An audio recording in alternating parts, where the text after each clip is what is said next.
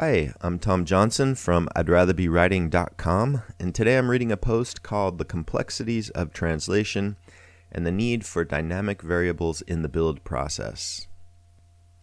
I mentioned in previous posts that I was tackling translation with static site generators, and that I would circle back around on this topic to provide more detail.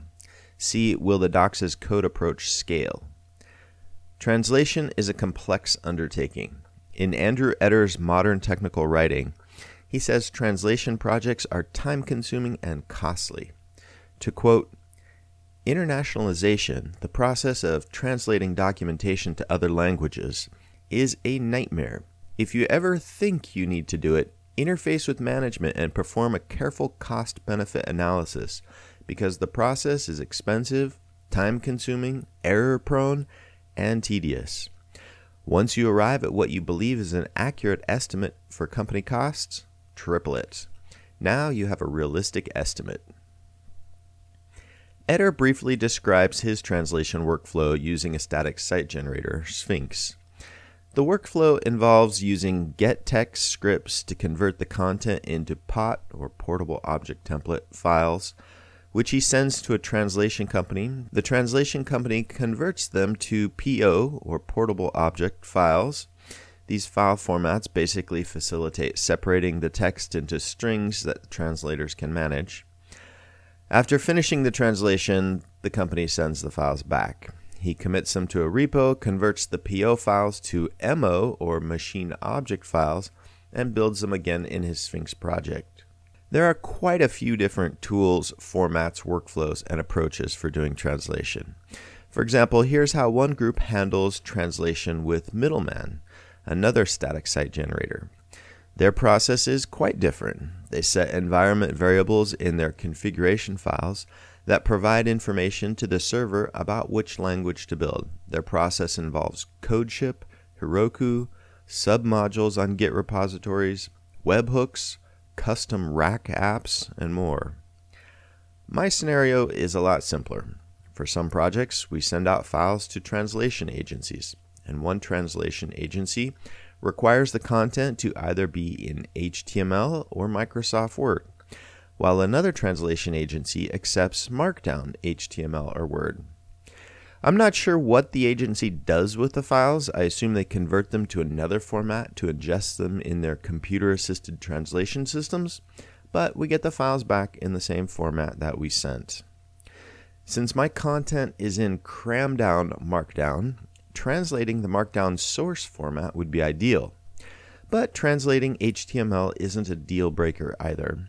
However, here I should note that just saying Markdown is the source format hardly scratches the surface.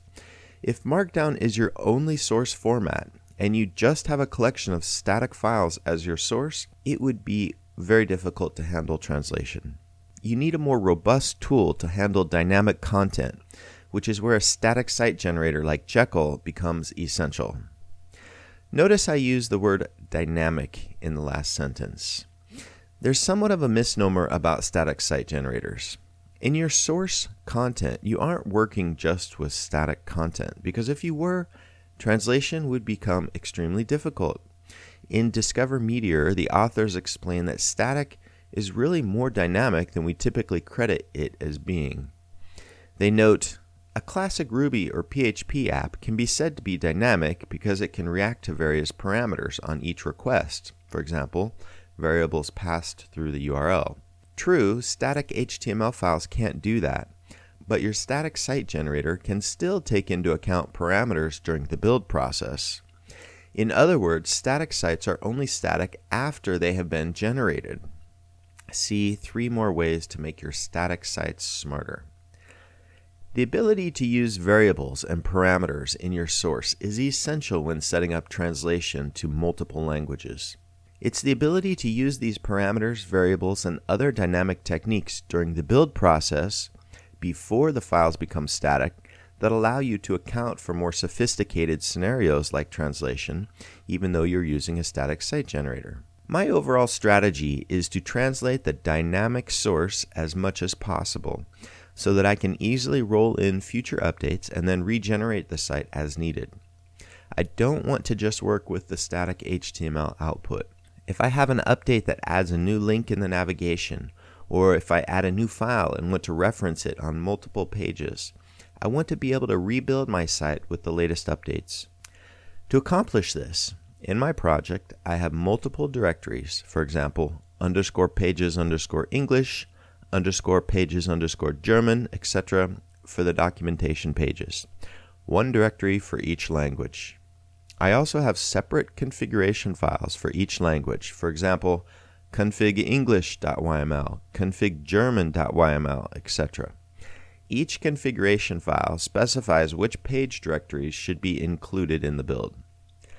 When I build a Jekyll site, Jekyll processes the build based on information in the configuration file. By making changes to the configuration file, such as specifying the project language or directories to be included, I can control the output.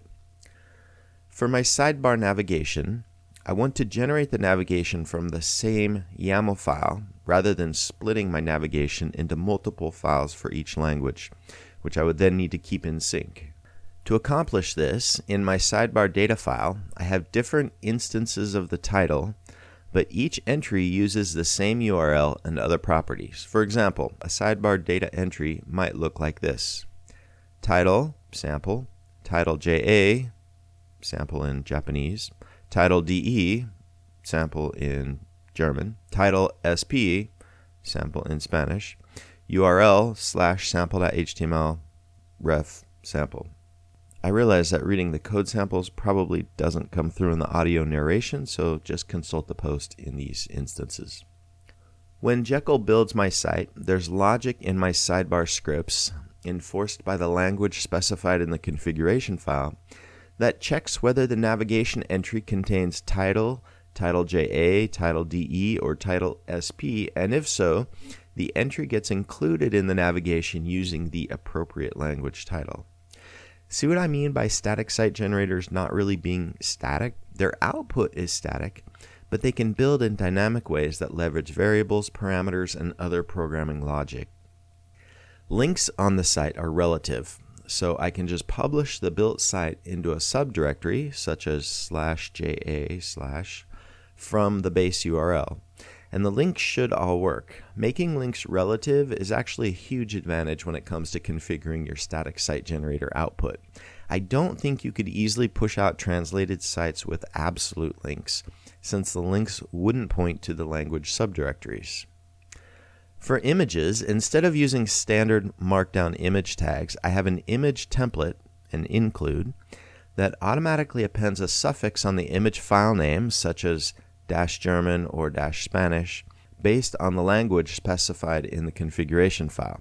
If a lang property is specified in my include template, then the template appends the language suffix onto the file name.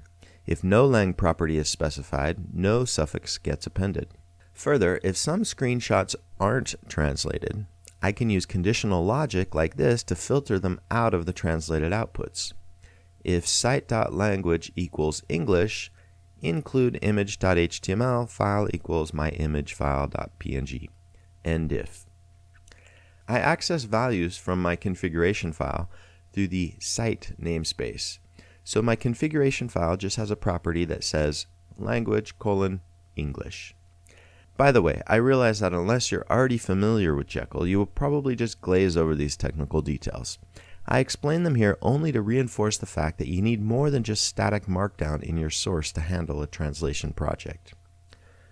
There are some strings that are reused in notes, tips, cautions, warnings, etc., and in the interface, a submit feedback button, for example.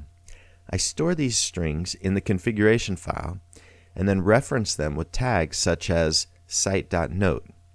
In the configuration file, that note might look like this. Alerts, colon, tab, note, colon, Hinweis, tip, colon, Spitze, warning, colon, warning, important, colon, Wichtig. The note then uses a note include template, referenced just like the image template, except with include note.html, content equals dot dot dot. The template for the include contains content that looks something like this. div class equals my note, site.alerts.note include.content. The site.alerts.note references the value in the configuration file. In this case, since the configuration file is for the German build, the value is Hinweis. If you had other strings that you wanted to isolate like this, you could separate them out into either your configuration file or into other data files stored in your data folder and reference them as variables in your code. By the way, these sample translations are just filler text. I haven't actually translated them yet. So far, so good, but now comes the tricky part. Let's say I have an include to reuse the same paragraph of content, and the translator accepts only HTML. My markdown source for the reused component looks like this include underscore relative myfile.md. In the HTML output, the contents of myfile.md will automatically be included wherever I've included this note, which I wouldn't know until I searched for all instances of this tag in my content. Won't this result in the translator translating the same passage multiple times, which would increase the cost? No, it shouldn't. The idea of translation memory, standard in most translation tools, is that the translator gets prompted when a previously translated segment appears again in the text.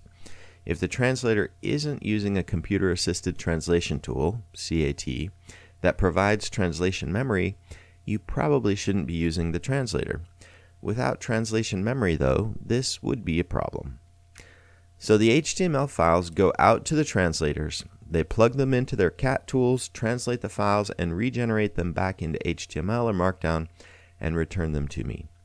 Now I take the translated content and insert it into my source Markdown files, not my site output, using either Markdown or HTML. Markdown file formats can process either. I can now generate my site from the source into multiple formats. Theoretically, this should work, though I say theoretically because I haven't pushed my approach through this workflow yet. Also, the scenario that I've outlined at a very high level here is just the best case scenario. In real life, there are additional complications and quirks that I also have to account for. While static site generators are flexible and allow me to implement hacks to get around quirks or oddities in non standard systems, at some point I have to take a stance against absolute flexibility and lay down some rules such as not allowing authors to mix relative and absolute links in the sidebar navigation, or not allowing custom templates that don't implement translation variables. I spent the last few days working through my translation scenario, and I hope I've accounted for all the details, but I won't know for another few months until I've gone through this process multiple times. I'm taking Andrew's initial advice to triple my estimates. I will readily admit that the more languages and formats you output to, for example, suppose I was outputting to 10 languages in both HTML and PDF, the scenario I described here will get more cumbersome. At some point, it might make more sense to plug into tools like Paligo that have been designed from the ground up to support more robust translation workflows. Then again, I'm betting that each system has a learning curve along with some strengths and weaknesses, and given the variety of scenarios and requirements, push button solutions might not be advantageous over more flexible and custom setups using processes like I've described here. If you've managed translation projects and want to share your insights, please do so in the comments below. One reason I write posts about topics or techniques that I'm still developing is to learn from others ahead of time and hopefully avoid mistakes that I might otherwise make without this input.